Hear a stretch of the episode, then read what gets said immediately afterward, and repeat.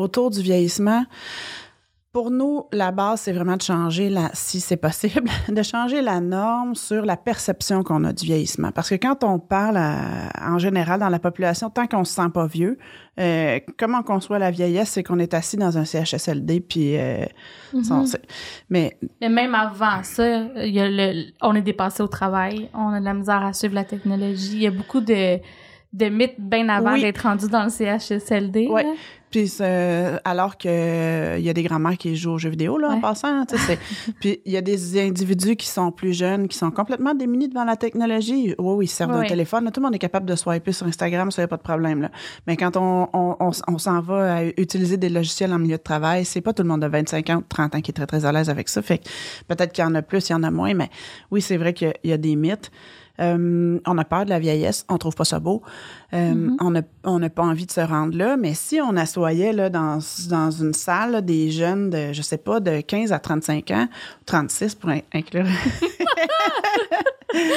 euh, puis quand on leur, demandait comment tu, vieux, comment tu voudrais vieillir, toi, bien, ce qui, ce qui projetterait, ça ressemblerait certainement pas aux préjugés puis aux mythes qu'on a présentement changer une norme, c'est justement la construire à partir de Attends, ça, c'est, il n'est pas dit que c'est ça la vieillesse, mais comment on peut l'imaginer autrement puis déconstruire ces mythes-là? Vous écoutez La Talenterie, votre meeting du vendredi. Bon vendredi, bienvenue à ce nouvel épisode du podcast de La Talenterie où on parle d'entrepreneuriat, d'innovation sociale et du monde du travail. Je m'appelle Sarah Jourdouin-Houl, je suis l'animatrice de ce superbe podcast. Merci d'être à l'écoute, merci de nous suivre à chaque semaine. Euh, je, le dis souvent, mais Charles et moi, on est vraiment contents de voir que vous êtes au rendez-vous. Il y a des gens de plus en plus qui m'écrivent pour connecter. Hier, je réseautais avec un des auditeurs, c'était super intéressant. Donc, euh, merci d'être là. Et puis cette semaine, on a un super bon épisode, encore une fois, pour vous, pas pour dire qu'on est hot, mais on a des invités qui sont hot, par exemple. puis cette semaine, je me gâte parce que je reçois Marie-Claude Lagacé, qui est la PDG du Manovis, qui est aussi sur le conseil d'administration du Réseau québécois en innovation sociale, duquel la talenterie est membre. Et puis d'ailleurs, on va en parler au cours de l'épisode et on parle justement de ça ensemble, d'innovation sociale. Puis je suis vraiment contente parce que Marie-Claude le rend très concret. Vous allez voir, euh, c'est à la fois concret, inspirant, euh, complet comme épisode. Puis ben, je suis certaine que vous allez l'apprécier. Donc, sans plus tarder, je vous présente Marie-Claude. Juste avant, si vous pouvez faire une petite chose pour nous aider pour le podcast, si vous n'avez pas encore donné 5 étoiles, ceux qui sont sur iTunes, ça fait longtemps que la fonction est là. Sur Spotify, on peut maintenant donner 5 étoiles aussi. On va vous mettre euh, les liens dans la description de cet épisode. Donc, s'il vous plaît, prenez le temps. C'est un petit coup de pouce pour nous aider avec les algorithmes. Donc, euh, sur ce, je vous souhaite une bonne semaine, puis je vous présente Marie-Claude Lagacé, qui est PDG de Humanovis.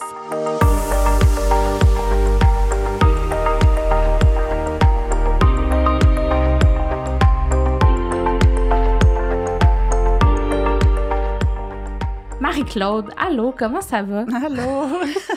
Ton introduction est tellement dynamique. ah, mon Dieu, tu n'as pas vu encore celle que je vais refaire. Là, je vais tout vanter tes mérites en, privé quand tu vas être partie. Ah, ben merci de l'invitation. Ça me fait vraiment super plaisir d'être ici. Euh, j'ai hâte de converser avec toi, vraiment. Merci. Merci, beaucoup. On est toutes les deux membres euh, du RQIS. Oui, du Réseau québécois. en innovation sociale. Yes, puis toi, tu es très impliquée. Est-ce que tu es encore sur le, es sur le CA, right? En fait, je viens d'arriver sur le CA depuis le mois de décembre. Oui, je suis ah. vice-présidente du conseil d'administration du, du RQIS depuis décembre 2021. Ah, je pensais que tu étais déjà sur le CA. Non, je m'impliquais beaucoup, mais je n'étais pas dans le CA. OK, bon, mon Dieu, félicitations pour ta nomination. Merci. Écoute, encore plus, là, je veux dire, qui de mieux que toi pour parler d'innovation sociale? Ah. Mais d'ailleurs, veux-tu nous parler un peu d'Humanovis oui. Euh, aussi? Qu'est-ce que vous faites? C'est quoi la mission d'Humanovis? Oui, oui, Humanovis, c'est l'organisation que j'ai le bonheur de diriger depuis euh, septembre 2016. En fait, Humanovis, c'est un organisme qui initie puis qui soutient des projets d'innovation sociale autour de la transformation des rapports sociaux. Mm-hmm. Alors, euh, la transformation des rapports sociaux, je pense qu'on peut dire que ça s'accélère ça se complexifie depuis quelques années. Ouais. Euh, particulièrement la transformation des rapports entre la majorité et différents types de minorités. Mm-hmm. euh, la majorité, aussi, la, la, transformation des rapports entre les générations, parce qu'on a du chemin à faire euh, de ce côté-là. Mm-hmm. Puis la transformation des rapports entre l'humain et le non-humain et, et euh, la transformation des rapports entre les genres. Fait que là, on va pouvoir aborder toutes ces, ces dynamiques-là parce qu'effectivement, c'est complexe, c'est multiple. Euh, on parle aussi d'intersectionnalité euh, dans, dans ces contextes-là, on l'abordera. Mais j'aimerais ça que tu nous définisses aussi c'est quoi l'innovation sociale? Parce que chez Humanovis, vous faites de l'innovation sociale, vous amenez les gens à en faire aussi. Euh, des fois, c'est dur à décrire. C'est quoi, finalement, l'innovation sociale? Eh, évidemment, Humanovis adhère entièrement là, à la, la, définition longue et complète du, du RQIS, là, que vous pouvez aller consulter sur leur site et que je ne connais pas par cœur, évidemment. Mais dans le quotidien, ce qu'on se dit habituellement, c'est que l'innovation sociale, au fond, c'est une réponse collective à un enjeu social qui est complexe. Hmm. C'est, je pense que l'aspect collectif euh, est vraiment important. Puis, euh, l'innovation sociale aussi, ce qui est important de savoir, c'est que c'est d'abord un processus. C'est comment on travaille justement pour arriver à changer, à essayer de résoudre finalement des problèmes sociaux qui qui conviennent pas euh, à différentes populations, différents secteurs. Euh, fait que c'est d'abord un processus, puis ensuite c'est des solutions qui sont produites à travers ce processus-là. OK. Puis veux-tu nous le décrire, ce processus-là, grosso modo? Là, ouais. ça... Grosso modo, là, ça réunit une diversité d'acteurs, une diversité de personnes, organisations, et particulièrement les personnes qui sont directement concernées par le problème. Si c'est un problème de, de harcèlement, euh, on va avoir des, des associations de victimes, mm-hmm. on va avoir des gens de ressources humaines, on va avoir les gens qui le vivent, ils font partie du processus. Ça, c'est une condition euh, essentielle. Euh, habituellement, un problème d'innovation sociale il est complexe. Donc, le fait de réunir plusieurs euh, intelligences différentes, euh, plusieurs expertises, parce que dans notre cas, on a aussi des, les gens de la recherche qui vont être présents. Euh, ces, ces, ces solutions-là qu'on doit développer, elles sont développées à travers un processus qui permet des expérimentations.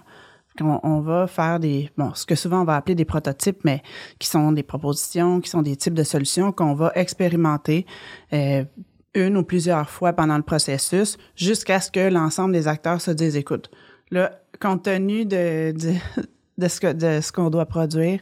Là, on est rendu à une solution qui est relativement optimale.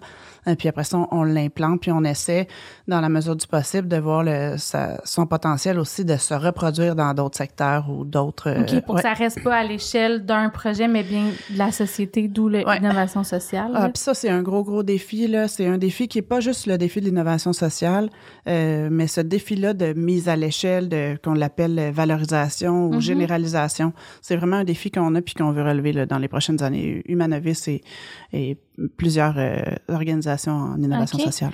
J'ai envie qu'on prenne un exemple, si ça tente, d'un projet, mettons, ouais. type ou d'innovation sociale que vous avez fait. C'était quoi l'histoire autour de ça? C'était qui les les parties prenantes ou c'était quoi l'enjeu? Veux-tu nous le raconter un peu? Oui, on en a. Euh, mais tu vois, tout à l'heure, je te parlais de, justement d'un projet euh, sur la prévention du harcèlement. Mm-hmm. euh, mais en fait, c'est une organisation qui est venue nous voir et qui disait, euh, suite euh, au mouvement MeToo, la plupart des organisations se demandent qu'est-ce que je fais? Là? On remonte à il y a quelques années. Qu'est-ce que je fais quand quelqu'un arrive devant moi pour me, je suis pas outillé pour répondre à à, ce, ce, genre d'intervention-là. Beaucoup de PME au Québec avec des gens mm-hmm. qui il y a personne en ressources humaines. T'es super bien placé pour le savoir. Ouais. Euh, fait que là, ben, ce qu'on va dire, c'est oui, c'est vrai, c'est vraiment un enjeu de transformation des rapports entre les genres, on s'entend. Euh, mm-hmm. Comment on, on, agit avec les femmes, c'est en train de changer. Euh, Cependant, c'était pas la seule organisation qui le vit. Es-tu d'accord qu'on mette autour de la table d'autres organisations? Oui, des chercheurs de plusieurs universités, euh, justement des, la Commission des droits de la personne, euh, le GEIST, qui est un, euh, qui travaille sur euh, la violence euh, sexuelle.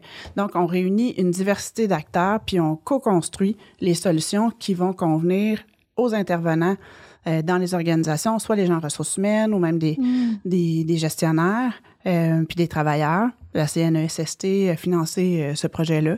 Et puis, euh, ça a donné même euh, une formation jusqu'à la faculté de l'éducation permanente de l'Université de Montréal. IOF mettant, ouais. Peux-tu que je l'ai suivi? Elle, elle a-tu été à la télé aussi? J'ai fait des cours à distance. C'est pas... tout récent. Ah, je... c'est pas celle-là. Ouais. Je sais pas si c'est... Il y en avait un autre. ah oui?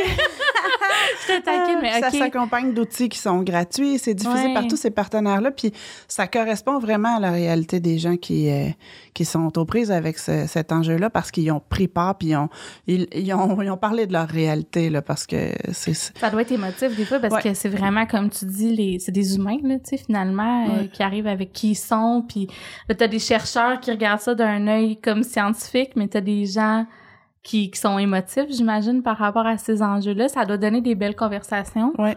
Oui, puis ça donne... Euh, je pense que c'est important aussi de, de dire que c'est pas magique. Là. Souvent, quand on parle d'innovation sociale, on a l'air de, des licornes. euh, puis, c'est peut-être la manière dont on l'exprime. C'est sûr qu'il y a des défis. Il y a des défis de, de réunir des réalités. Qui, puis des fois, tout le monde a raison, mais c'est irréconciliable. Euh, fait que, mais, mais le fait que le processus donne la place à tout le monde d'exprimer son intelligence son expérience, euh, son point de vue, la situation, la, la, solution qui est développée, elle correspond vraiment à la réalité des, des acteurs qui est impliqués. Tu sais, une chose que j'adore dans, que tu, dans ce que tu dis, c'est le, le, fait de réunir des gens qui ont peut-être des réalités différentes, des opinions différentes. Tu as dit des fois c'est irréconciliable. On parle beaucoup de la le, le, fait que les opinions se radicalisent un petit peu dans la société, puis qu'on n'est plus capable d'avoir des conversations autour d'enjeux euh, mettons, émotif. Qu'est-ce que tu en penses de ça? Euh, premièrement, est-ce que tu es d'accord pour dire que ça s'empire ou que les, les, corps se creusent, disons, entre, entre les des pôles d'opinion? C'est vrai qu'on on a, on a l'impression, puis là, je, je suis pas une experte, on a l'impression, c'est drôle parce que il y a pas longtemps, je lisais sur euh, l'Espagne de Franco. Là, puis les personnages, l'auteur expliquait que c'est, les opinions étaient extrêmement polarisées. Puis là, je me, ça, me faisait rire, je me disais, on a l'impression que c'est maintenant, mais est-ce que c'est maintenant? Je, je, je, sais pas, je sais que, je sais pas si c'est vrai dans les faits, je sais que c'est ça qu'on ressent. au, mm-hmm. au, quotidien, on ressent que c'est polarisé, que c'est gauche ou droite, que c'est noir ou blanc, que c'est, c'est vrai qu'on sent ça. Euh, on sent aussi qu'il y a probablement une transformation à avoir aussi sur la relation qu'on a avec la science. Puis la science, les scientifiques, il y a plusieurs sont conscients qu'il y a une relation aussi à transformer, euh, comment ils s'adressent à ceux qui sont mhm. des non-scientifiques. Euh, nous, on a la chance, c'est drôle parce qu'hier, je parlais avec euh, Stipanicic, qui est professeure à l'Université du Québec à Trois-Rivières, avec qui on travaille depuis longtemps sur plein de projets où elle a toujours impliqué euh, les personnes concernées, les personnes qui vivaient euh, de la maltraitance, euh, les, des étudiants, des, des, organismes, sans savoir qu'elle faisait de l'innovation sociale. Mm-hmm. qu'elle pensait au début qu'elle faisait du transfert, ce qui était vrai il y a quelques années, qu'elle faisait du transfert de connaissances. On a plein de chercheurs comme ça avec qui on travaille qui, dans les dernières années, se sont rendus compte que la science avait intérêt à connecter avec les gens avec qui ça, ça concerne. Fait qu'il y a une transformation à avoir là. Je fais un long détour pour répondre à ta question, mais la polarisation, quand on démystifie euh, les opinions, mm-hmm. ça peut aider, je pense, à, dépolariser. Puis là, ah, ça j'oublie le nom. Il y a un chercheur à l'Université de Sherbrooke. C'est On mettra la référence dans les notes d'épisode. Absolument. Arnaud, il me semble. Écoute, il a fait des recherches avec des, des femmes qui avaient peur de faire vacciner leurs enfants. C'était hors de question, ils voulaient pas les faire vacciner. C'était pas, c'est avant la COVID, là, c'est, ça fait quelques années qu'il y a des mouvements qui veulent plus faire vacciner les enfants, rougeole, rubéole, tout ça. Euh, puis juste, il l'appelle le, le, Vaccine Whisperer. Il y a eu des, il y a des articles sur lui à travers le monde. Il a réussi à connecter puis à parler autrement, à amener la science autrement auprès des personnes avec qui il travaillait pour démystifier tous les mythes là, que un vaccin ça donne l'autisme, ce qui, mm-hmm. qui était complètement faux. Juste son approche a fait que la science a réussi à connecter avec les, les, personnes que ça concernait. Fait que dans la transformation des rapports, ça, je vais au-delà des rapports sociaux qui mhm. sont la mission immédiate du manovisme, mais il reste qu'on travaille euh, main dans la main avec la science, puis la science est en train aussi d'essayer de changer son rapport euh, avec les, les non-scientifiques. Puis notre scientifique en chef, Rémi Quirion, c'est vraiment un, leader là-dessus. Là. Ouais. Vraiment intéressant. Puis ben, je sais aussi que dans la, même la médecine commence à un peu se remettre en question dans ses approches, puis de vouloir inclure justement, tu sais, peut-être des connaissances euh, plus liées à l'écologie, la nature, euh, tu sais, bon, médecine chinoise, médecine traditionnelle. On sent, ouais, c'est vrai que ben, je suis moins au fait de ça, mais même dans mm. plein de dimensions, il y, y a comme un partage de connaissances ou une ouverture à faire les choses différentes différemment. tu me fais penser, j'ai goût de te parler d'un autre projet avec le docteur Antoine Bovin qui est au CHUM, qu'on vient un, projet qu'on vient de terminer avec la Maison de l'innovation sociale aussi. Euh, on est en collaboration sur une communauté soignante au CHUM. OK. Oui, il y a une chaire de recherche sur le patient partenaire. Puis il a démarré une communauté soignante où parce que, tu sais, quand tu es malade, là, mhm. euh, le temps que tu passes dans une institution, c'est peut-être euh, c'est au maximum 10 de ta vie. Le reste du temps, tu es un citoyen, tu es chez vous, tu n'es pas un malade. fait c'est une communauté où ils ont intégré des patients qui eux-mêmes avaient déjà vécu de la maladie ou en vivent présentement. Puis l'approche est, est, connectée dans la communauté avec le citoyen. Il y a vraiment des, des approches qui sont en train de changer en médecine. Comme dans le sens, la, la, personne va à l'hôpital, puis mettons, j'ai un cancer, je vais à l'hôpital il y a quelqu'un qui a déjà eu un cancer qui va être là pour me parler. Qui va faire partie de ton, ton parcours, ouais. ouais. Ah, mais mon Dieu, j'ai eu un petit frisson. Je trouve ah ça beau parce que c'est, c'est vrai qu'il y a aussi une on va le dire, une genre de prétention des fois dans, dans la science où c'est très froid aussi, tu sais, comme approche. Fait que je, je comprends ce que tu dis que ça résonne peut-être pas tout le temps euh, avec euh, avec les gens là, il y a une certaine complexité puis euh, puis qu'on hmm. peut confondre la rigueur avec la froideur justement là parce que la science ça, ça doit être rigoureux sinon ça sert pas de la science mais ça se communique de manière euh, humaine. Ouais ah, mais c'est très intéressant. Puis là, j'ai envie qu'on creuse les, transformations des rapports sociaux. Parce que reste que c'est euh, un, champ d'expertise euh, que vous avez, que vous explorez, puis qui est comme un sujet, un sujet chaud. Euh, qu'est-ce que tu observes, disons, pas qu'est-ce que tu observes, mais est-ce que vous êtes impliqué dans la transformation? Tu sais, tu me parlais, par exemple, les générations. Ouais. Puis ça, c'est un enjeu. Tu as dit, ça, c'est quelque chose où il y a vraiment beaucoup de chemin à faire. Euh, qu'est-ce que vous observez? À quoi vous réfléchissez en ce moment? Oui, ça, c'est un. Puis je te dirais que dans toutes les transformations des rapports sociaux qui nous intéressent, le rapport au vieillissement est certainement une priorité stratégique mm-hmm. pour nous dans les prochaines années. Puis je pense en est une pour le Québec, là, mais. Euh, puis juste pour reculer un petit peu en arrière, Humanovis, ça a 20 ans. en fait, ça va avoir on va avoir 22 ans cette année, mais on s'appelait le CLIP. Ça, on a été fondé en 2000 par euh, Mireille Mathieu, qui était une prof de l'Université de Montréal. Et ça s'appelait le CLIP, le Centre de liaison sur l'intervention et la prévention psychosociale. Euh, il y a quelques années, on se rendait compte que, puis je fais, je fais un détour pour arriver à ta question, là, mm-hmm. euh, on se rendait compte que le modèle de transfert, qui était plus un modèle de pont, convenait moins à la complexité des, des problèmes qui, qui, nous étaient amenés. Euh, fait qu'on a voulu adapter justement le modèle de co-construction d'innovation sociale. Puis on est sorti de l'intervention psychosociale, puis en se disant, c'est là qu'on a fait toute la réflexion euh, avec euh, bon, nos partenaires sur euh, comment on pouvait faire sans se dénaturer pour euh, que ce soit plus représentatif justement de cette complexité-là. Puis c'est là qu'on a choisi la transformation des rapports sociaux, qui reste large, on en est conscient, mais à l'intérieur desquels on a des priorités, dont le vieillissement.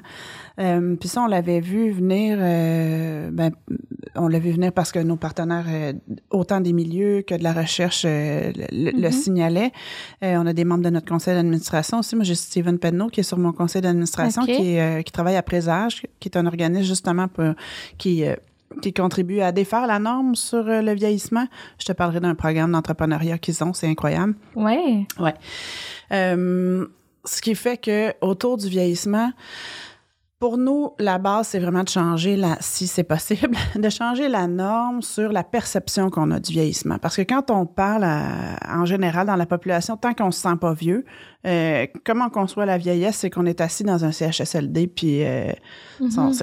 mais, mais même avant ça, il y a le, on est dépassé au travail, on a de la misère à suivre la technologie. Il y a beaucoup de de mythes bien avant d'être rendu dans le CHSLD. Oui. Puis alors que il y a des grands-mères qui jouent aux jeux vidéo là en passant, puis il y a des individus qui sont plus jeunes, qui sont complètement démunis devant la technologie. Oui, oui, ils servent d'un téléphone. tout le monde est capable de swiper sur Instagram, ça y a pas de problème là. Mais quand on, on, on, s'en va à utiliser des logiciels en milieu de travail, c'est pas tout le monde de 25 ans, 30 ans qui est très très à l'aise avec ça. Fait peut-être qu'il y en a plus, il y en a moins, mais oui, c'est vrai qu'il y a des mythes. Euh, on a peur de la vieillesse, on trouve pas ça beau. Euh, mm-hmm. On n'a pas envie de se rendre là, mais si on assoyait là, dans, dans une salle des jeunes de, je sais pas, de 15 à 35 ans, 36 pour inclure. euh, puis quand on leur, demandait comment tu, vieux, comment tu voudrais vieillir, toi, bien, ce qui, ce qui projetterait, ça ressemblerait certainement pas aux préjugés puis aux mythes qu'on a présentement. Changer une norme, c'est justement la construire à partir de attends, ça, c'est, il n'est pas dit que c'est ça la vieillesse, mais comment on peut l'imaginer autrement puis déconstruire ces mythes-là? c'est ouais, c'est quelque chose qu'on on aimerait qu'il soit qu'on aimerait travailler sur le, le changement de normes. Euh, alors en ce moment, on est en train de, de développer, ben d'être, on est partenaire. La, la Croix-Rouge est en train de développer un pôle d'innovation sociale autour du vieillissement au Québec. Puis on est euh, un organisme pivot. Là, mm. euh, ouais.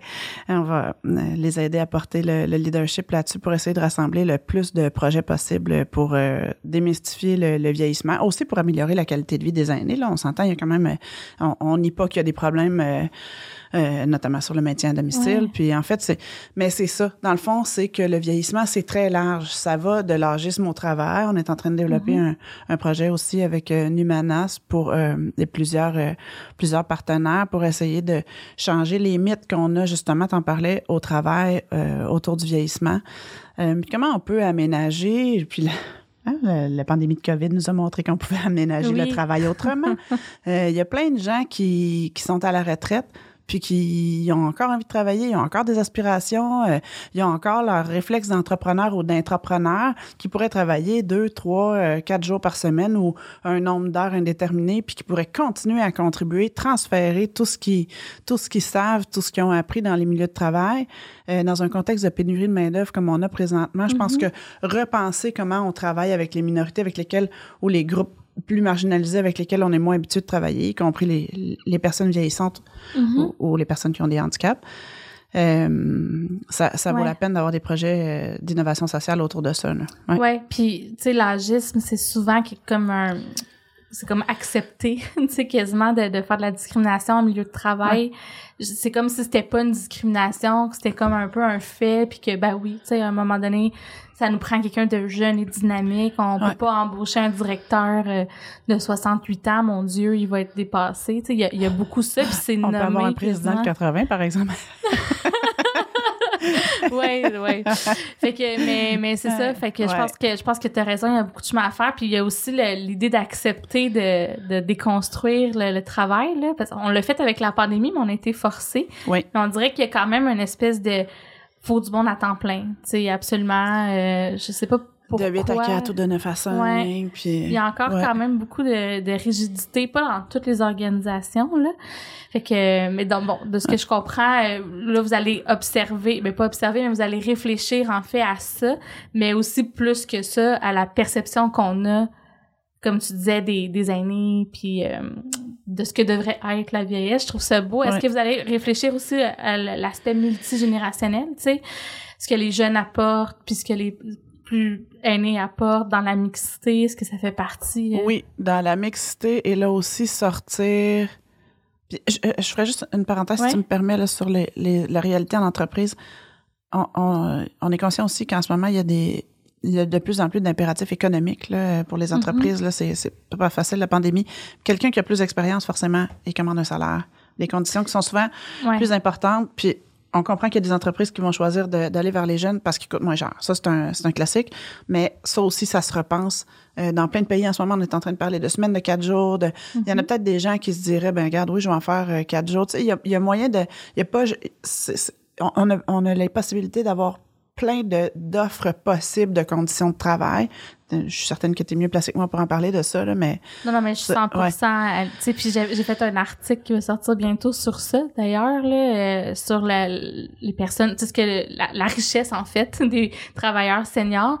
Euh, puis j'ai parlé avec pas mal de monde, tu sais, euh, pour cet article-là, puis souvent, les gens sont prêts à dire, c'est même plus le salaire rendu à cet âge. Oui, le salaire, OK, il y a une question d'équité tout ça, mais il y a tellement d'ouverture. De reconnaissance, ouais, ouais. Mais il y a tellement d'ouverture pour prendre un rôle différent, euh, pour travailler moins, euh, pour être un contributeur euh, d'une autre façon. Puis les gens veulent redonner aussi, là, tu sais. Euh, sont rendus à une étape de leur vie où ils ont des connaissances puis ils veulent les partager. On n'a plus les mêmes ambitions. On a...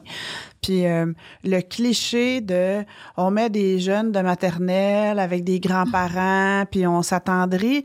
OK, oui, c'est vrai, c'est le fun, mais c'est ça va au-delà de ça. c'est dans les milieux de travail aussi. oui, c'est au-delà de ça. Puis c'est est-ce que c'est c'est on, se détermine. Est-ce qu'on est déterminé uniquement par notre âge dans l'organisation? Mm. Pas nécessairement. On a d'autres aspirations, d'autres intérêts, de l'expérience, euh, de l'expérience commune. Moi, il y a des gens bien plus jeunes que moi qui ont des expériences vraiment riches puis intéressantes, par exemple, au plan international.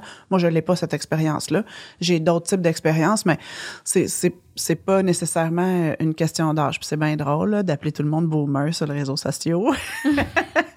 mais, mais, reste que c'est de la discrimination. Ben Charles puis moi, on en parle. Charles, qui est le réalisateur, qui est là, silencieux, mais on en parle souvent parce que oui, OK, c'est comme drôle sur TikTok, mais dans le fond, c'est lourd de conséquences aussi parce que ça revient à, à des préjugés qu'on maintient. Puis c'est pas plus acceptable que de dire... Euh, tu sais, je sais pas, là, moi, là, de, de, une fille s'est faite pour être dans la cuisine, tu sais, des choses comme ça, là. Ouais.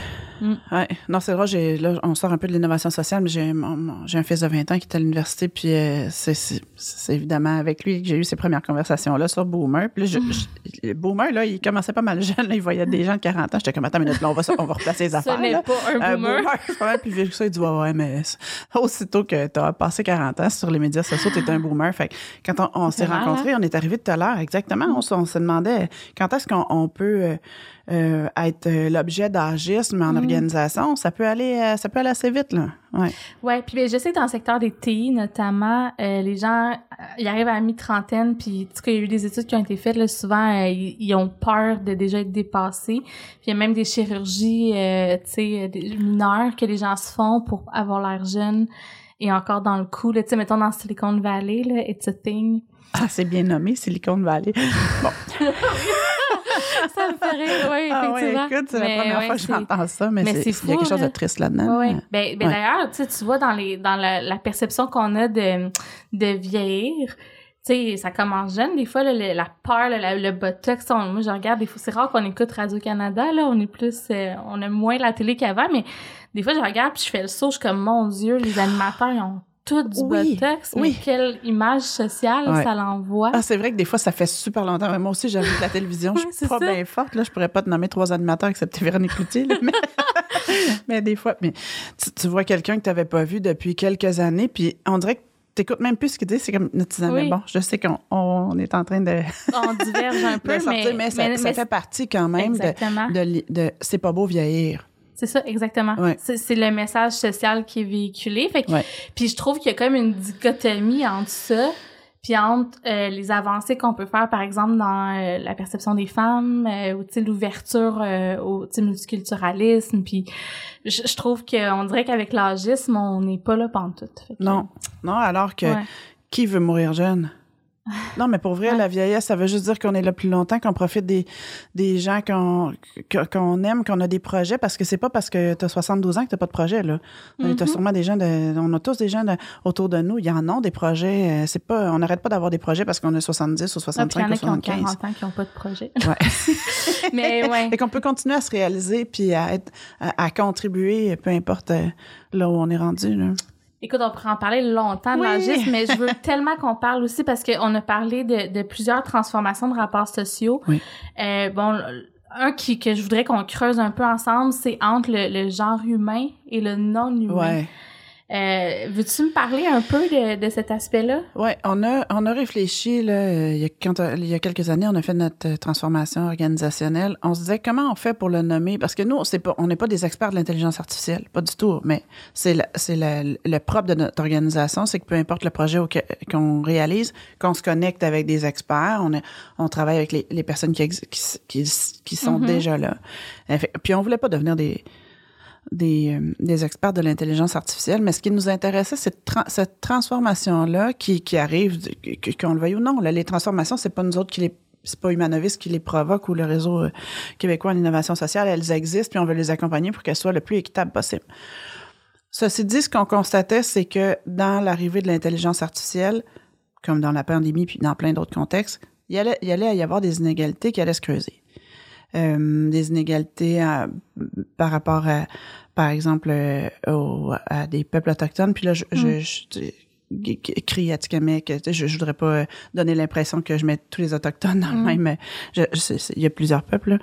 Euh, Mais on voyait qu'il y avait des inégalités qui avaient se creuser, qu'il allait y avoir des inégalités aussi entre des types d'organisations. Par exemple, les petites organisations, les OBNL, euh, qui travaillent dans, dans le milieu social avec moins de milieux. Euh, on n'allait pas, on, on, était à risque de pas être capable de suivre cette parade-là. Euh, fait qu'on on y a réfléchi en se disant, mais comment on fait euh, pour préparer des, des organisations, des groupes qui peuvent être comme victimes de cet écart-là à, au rapport avec le non-humain. On en a tous les jours, des rapports avec euh, des mm-hmm. algorithmes, des robots sur nos téléphones. Les gens ne voient pas, c'est un podcast, j'ai pris mon téléphone dans mes mains. euh, fait qu'on on a commencé à la, à la base d'abord, qu'est-ce qui fait qu'il existe certaines inégalités? Euh, par exemple, sur mon notre conseil d'administration, en fait, notre présidente du conseil d'administration, c'est Karina Kasserwan, qui est euh, avocate au, euh, au bureau Kesserwan Artaud. Elle était avocate en droits, en droits autochtones. Puis euh, avec des conversations, on, avait recruté euh, à l'époque Karina pour qu'elle soit sur notre conseil d'administration parce qu'on l'adorait. puis on avait eu des conversations, puis elle a écrit des, des articles, puis je t'enverrai les, les, liens là si jamais tu veux les, les publier sur juste la manière dont on conçoit le monde peut changer la manière dont on va collecter nos données. Parce que l'intelligence artificielle, puis le rapport avec l'intelligence artificielle ou le deep learning, mm-hmm. c'est d'abord par des données. Hein? Ça prend des données pour se préparer à ça. Mais comment on conçoit le monde va faire qu'on va collecter les, les, les, données différentes. Par exemple, elle nous expliquait que euh, chez, chez les Inuits, c'est pas, euh, on, on, se dit pas que c'est euh, animal, végétal, hein? c'est animé ou non animé. Mais dépendant de du contexte, une roche peut être animée. Là, c'est, c'est pas moi qui va bien te l'expliquer. Là. Pour vrai, je voudrais pas te dénaturer, mais je t'enverrai le, lien vers l'article. C'est super bien expliqué. Puis là, on s'est dit, OK, là, juste par nos classifications, ça se peut qu'on puisse pas que Oui, exactement. Hmm. Puis qu'on collectera pas les données de la même manière, fait qu'on pourra pas faire des comparaisons, fait qu'on va finir par se dire, bah, de toute façon, eux autres, ils, ils sont pas dans le game, fait qu'on va, on va continuer à s'en éloigner, puis on va creuser d'autres écarts. Fait que c'était, on, on s'est dit, on va commencer par comment on se prépare à la, à la venue comme organisation, comme groupe, à la venue de l'intelligence artificielle et de ce qui s'ensuit.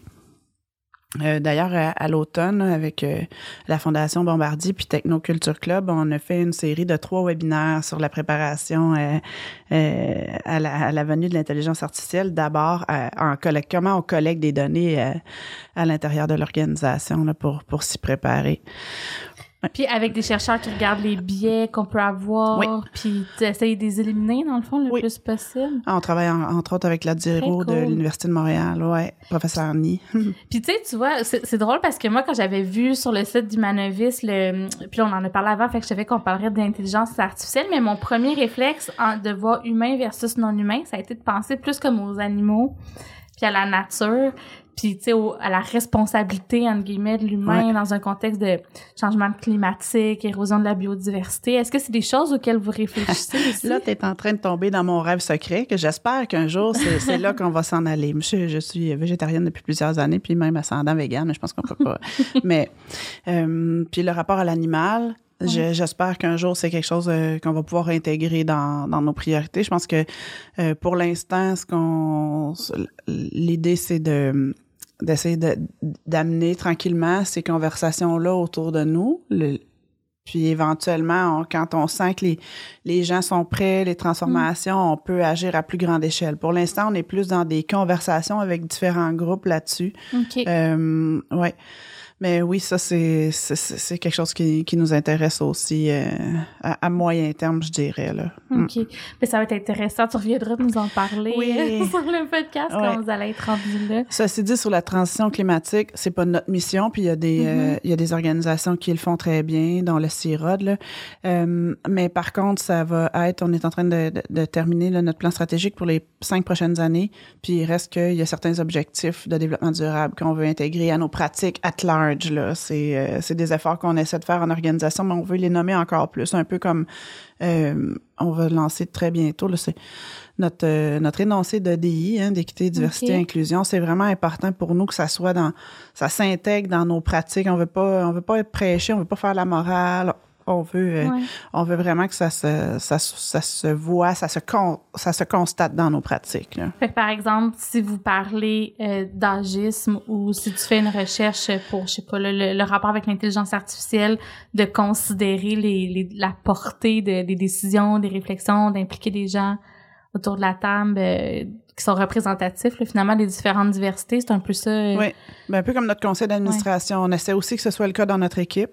Euh, évidemment, avec les Parfois, on a du roulement de personnel, mm-hmm. puis, euh, mais euh, notre conseil d'administration est vraiment super représentatif. Euh, genre, âge, diversité culturelle, ethnique, c'est des, des, des provenances, même de la formation académique, c'est des milieux où est-ce qu'ils travaillent. On essaie d'être le plus cohérent, finalement, avec, avec nos valeurs. Ouais. Puis, tu sais, des fois, j'ai envie de te demander, parce que toi, tu es au premier plan de, des réflexions sur les, les changements sociaux on, dit des fois, ah, ça change pas. sais, on en parle, mais comment ça se fait qu'on est encore en train de parler de racisme systémique? Comment ça se fait qu'on parle encore euh, de, la, de, la, place des femmes dans la société puis qu'il y a des plafonds de verre? Est-ce que est-ce que les choses changent? Est-ce que ça l'avance? Est-ce que vous mesurez un peu euh, ben, sans dire mesurer, qu'est-ce que t'en penses? Est-ce que les choses changent un peu? Mais mesurer, je vais, je vais y revenir parce que ça aussi, c'est une intention qu'on a. Euh, euh, mais en fait, on, on, travaille avec plusieurs groupes pour, pour justement essayer de mesurer non seulement l'innovation sociale, mais dans notre cas à nous, l'impact qu'on peut avoir sur la transformation des rapports sociaux. Mais se, se dire qu'on est allé d'entendre parler de, racisme systémique. Moi, je, je sais pas, il me semble que ça fait pas assez longtemps qu'on en parle. Non, mais pas, qu'on est tanné, mais, de comment ça se fait qu'on est rendu encore là. C'est comme, plus comme... Euh, une aberration que ça l'avance pas plus vite. Non, je sais. Je, moi, je reviens souvent à l'éducation. Euh, l'éducation euh, dans le sens de, la sensibilisation. Là. Je, je, parle pas d'avoir des diplômes, là, mais de, de comment on... Qu'est-ce qu'on véhicule dans nos normes quand on, s'éduque? Puis on s'en rend... Le, ce qu'on appelle le systémique, la plupart d'entre nous, on s'en rendait pas compte. Mm-hmm. On s'en puis il y, a, je suis sûr qu'il y a encore plein d'aspects dont je me rends pas compte. Puis je vais te donner un exemple simple qui, des fois, qui, ça, aide à illustrer le propos. Moi, là, depuis que je suis petite, les, gens qui sont différents de moi, là, je, je, sais pas si je le vois pas, ça m'intéresse. J'ai jamais eu de réaction négative. Mon père, quand j'étais petite, disait euh, que, que j'étais, euh, comment t'appelles ça, colorblind. Oui, euh, ouais, aveugle à la couleur. Oui, c'est ça. daltonienne, voilà. Ah, OK. Je pensais que dans sens... Oui, oui, c'est ah, ça. Il disait, ah, tu le vois pas, toi. C'est comme si tu voyais pas la différence. J'allais vers n'importe qui. Puis moi, là, toute ma vie, je me je trouvais bien chanceuse que ça, j'avais pas ces réflexes-là d'avoir des, un, un, réflexe négatif vers ceux qui étaient différents de moi. Mais ça fait pas bien, bien longtemps, là. Ça fait quelques années, moins de dix ans et probablement moins de cinq, que je me suis rendu compte que ça, c'est un privilège de blanc. Mm-hmm. Mais j'en étais pas consciente. Là. Moi, je me trouvais bien chanceuse. moi, ça me, ça me dérange pas, les autres, pas pareil à moi. Mais ça, c'est un privilège de blanc parce que ceux qui sont différents de moi, eux autres, s'ils vont vers les autres, ça se peut qu'ils se fassent rejeter. Moi, je n'étais pas mhm. rejetée parce que j'étais la majorité. Mais c'est juste de se prendre conscience. Quand on, on apprend, on écoute, on s'éduque, puis on prend conscience de nos biais systémiques, ah, OK, bon, mais OK, c'est parfait, là, je, je l'intègre, je peux le changer, je peux le comprendre. Juste à dire à quel point c'est la manière que tu l'as expliqué, je trouve c'est clair puis ça résonne. Puis souvent je trouve c'est c'est le bout qui manque là. Tu ben non moi je vois pas ça la couleur. Puis tu sais ouais mais faut, faudrait que ta voix puis moi non plus ça fait pas si longtemps que j'ai catché ça mais tu l'as vraiment bien expliqué. Fait qu'en tout cas merci pour ça. Fait que mais oui fait que effectivement il y a encore beaucoup de, de chemin à faire. Euh, mais est-ce qu'il faut être comme optimiste puis se dire hey c'est le fun il y a de l'écoute ça l'avance euh, J'espère que oui. Puis là, là tu, tombes. Moi, je suis une optimiste de nature. et ça veut pas dire que j'ai raison. Euh, mais j'espère que oui. Je pense que il y a plein de choses qu'on disait, que j'entendais quand j'étais plus jeune, qu'on n'entend plus aujourd'hui, Dieu merci. Euh, des types de, de, de blagues euh, de sexistes, mm-hmm. racistes, euh, homophobes. Ça, ça se dit plus dans l'espace public. Je sais pas ce que les gens disent dans, dans leur maison, c'est parfait que ça reste là. Mais il y a des choses qui ont changé, ça c'est certain. quand moi j'étais plus jeune, ça existait pas. Le, les mariages gays, ça existait pas. Il y, a beaucoup de choses qui ont, qui ont changé. les femmes ont tranquillement se sont mis à être un peu plus au pouvoir. Il y a eu plus de femmes dans des Mhm. postes de direction, des postes de gestion. Là, j'espère qu'on est en train de se rendre compte que il faut regarder à côté de nous, puis notre propre relève, qu'on la développe, puis qu'on la, on la prépare dans d'autres groupes. Ce pouvoir-là, il faut continuer à le passer dans d'autres groupes, euh, puis que dans, je- j'espère, quand les, mes enfants vont avoir mon âge, euh, que cette question-là va se poser de moins en moins. Mhm. Ouais. Mais je, je pense que oui, il y a des changements. Mais je pense qu'il en reste encore beaucoup. Ouais, vraiment. Ouais. Puis là, on parle juste du Québec, mais reste que aussi sur le plan international, il y a des, des luttes aussi encore à, à mener qui ont disons qui sont moins avancées des fois sur certains sujets que nous ce qu'on peut faire. Penses-tu que le Québec est un, une inspiration sur certains pans, tu sais dans la dans les rapports sociaux? Oui, puis en innovation sociale aussi. Le. Québec, on est dans les champions mondiaux de l'innovation sociale. On l'oublie souvent, ça. euh, le Réseau québécois d'innovation sociale, ça fait longtemps qu'il existe.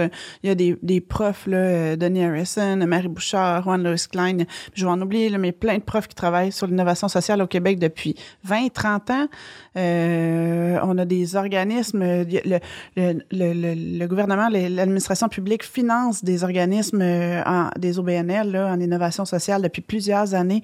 Fait que on, on est vraiment des, une belle inspiration à travers le monde. On n'est pas les seuls, mais il faut en, il faut en être conscient. Puis euh, actuellement, notre notre innovateur en chef puis euh, notre scientifique en chef sont vraiment conscients qu'il faut intégrer l'innovation sociale puis la connecter euh, à l'innovation technologique, Mhm. biomédicale. euh, fait que oui, au Québec, je pense que oui. Sur le plan des droits, je pense qu'au Canada en général, Mhm. c'est quand même assez démontré qu'on est dans les, les, les pays les mieux nantis là-dessus. Est-ce qu'on a encore du chemin à faire? Certainement. Oui, for, for sure. En fait, juste un petit pas de dansant. Des fois, on fait un ou deux petits pas en arrière ou de côté, là, mais euh, on va continuer d'aller de l'avant. Ouais.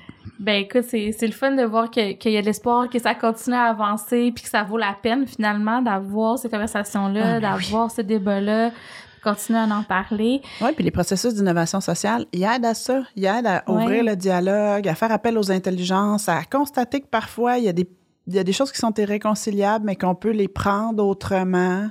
Euh, je pense que oui, je pense qu'on peut avoir, je pense qu'on peut contribuer activement à, à- à ces enjeux-là. C'est, ouais. Puis avant de terminer, j'aimerais ça qu'on aborde l'aspect des, des organisations, mais dans le sens des entreprises aussi. Ouais. C'est plus sur le côté privé. C'est quoi la place des entreprises dans l'innovation sociale? Est-ce qu'il y en a une? Euh, si oui, laquelle? Tu sais, mettons un, un, un entrepreneur typique là, qui a, je sais pas, une entreprise avec une centaine d'employés, dit ah, moi j'aimerais ça contribuer à la société là, puis faire partie de l'innovation sociale. Qu'est-ce que je fais? Ouais, c'est drôle. Quand tu dis ça, je m'étais, avant de, de venir te voir, évidemment, je m'étais préparée. Puis, euh, il y a euh, une, une statistique qui est, qui est publiée par le Global Entrepreneurship Monitoring, mais que c'est, l'Université du Québec à Trois-Rivières qui fait le- l'enquête québécoise là-dessus sur euh, les entrepreneurs à travers le monde. Puis, c'est l'UQTR qui s'occupe du volet québécois. Et il y a une question dans, le, dans ce questionnaire-là qui, qui demande aux, en- aux entrepreneurs à quel, à quel point ils veulent avoir de l'impact social. Ils vont, ils Mhm, vont prioriser des types d'impact qu'ils veulent avoir. Puis au Québec, on est les champions mondiaux. C'est au Québec que les entrepreneurs veulent le plus avoir un impact social. 75% des entrepreneurs au Québec. 75. 75 T'as des frissons à vous, hein? Oui, vraiment. Ouais. Oh, wow. Ah, Ben, je suis fière de nos PME. Ben, avoue que ça- ben, c'est exactement. Puis je suis certaine que tu te reconnais là-dedans. T'en es-tu Ben un oui, entrepreneur? Oui, Ouais. Et puis pas juste moi, mon réseau. Tu sais, je parle. Mais des fois, on me dit c'est-tu moi dans ma petite bulle montréalaise euh, privilégiée, mais je suis contente d'entendre ça. Ouais.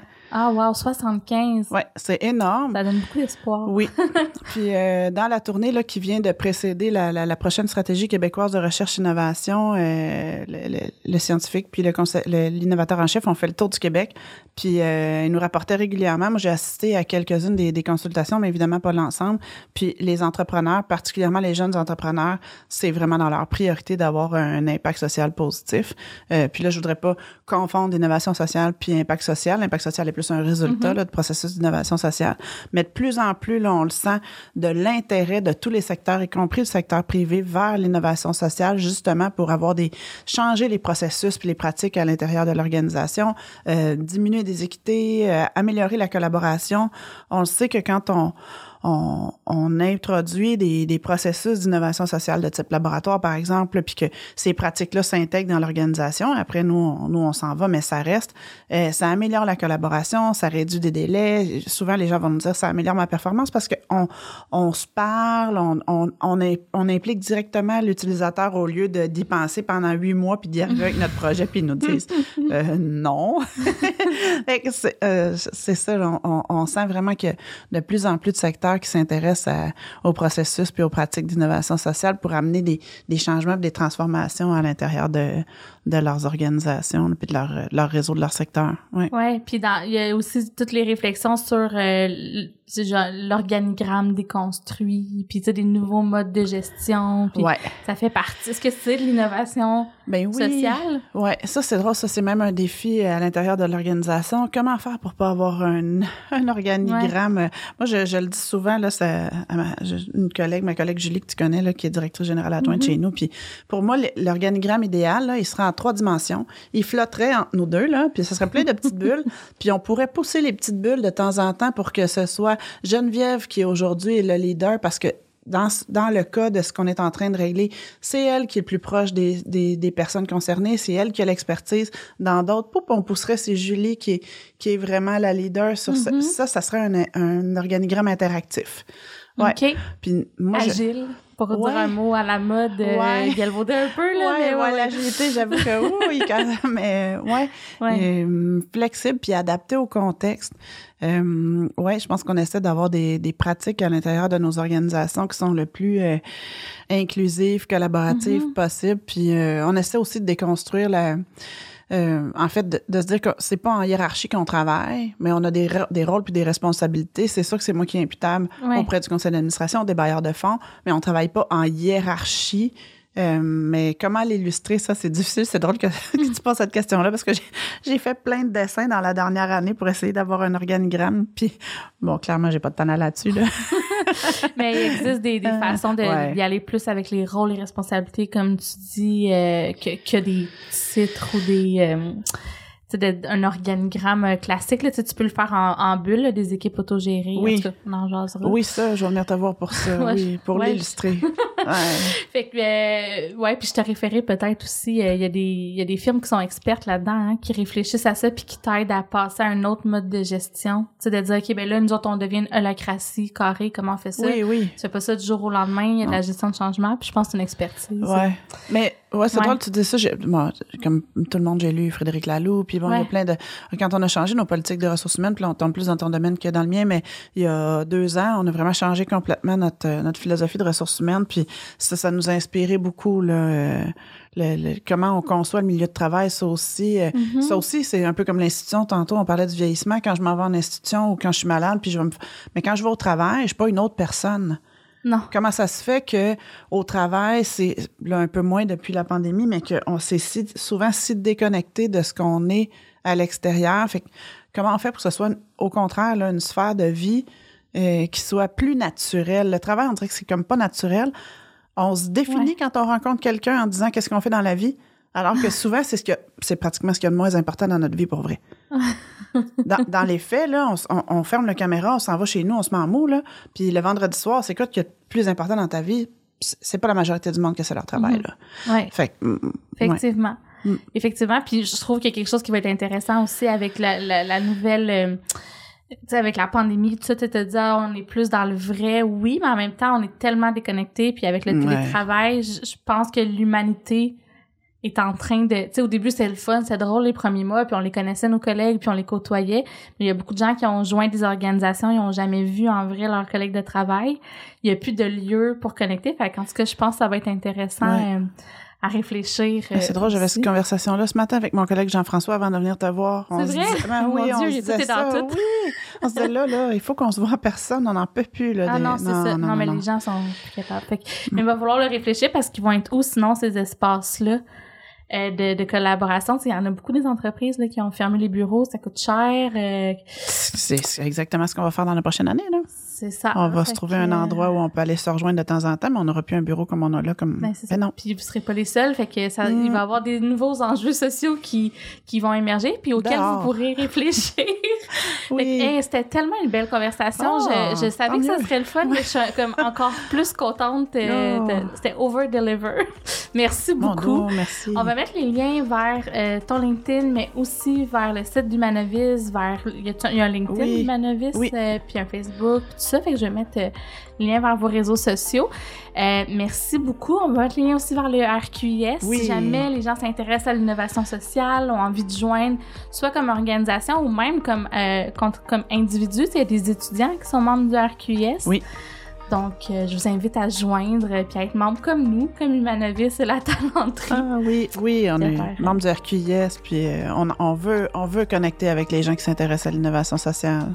Complètement. Merci beaucoup. Merci, Bonne fin de journée. Merci. Bye bye. Bye.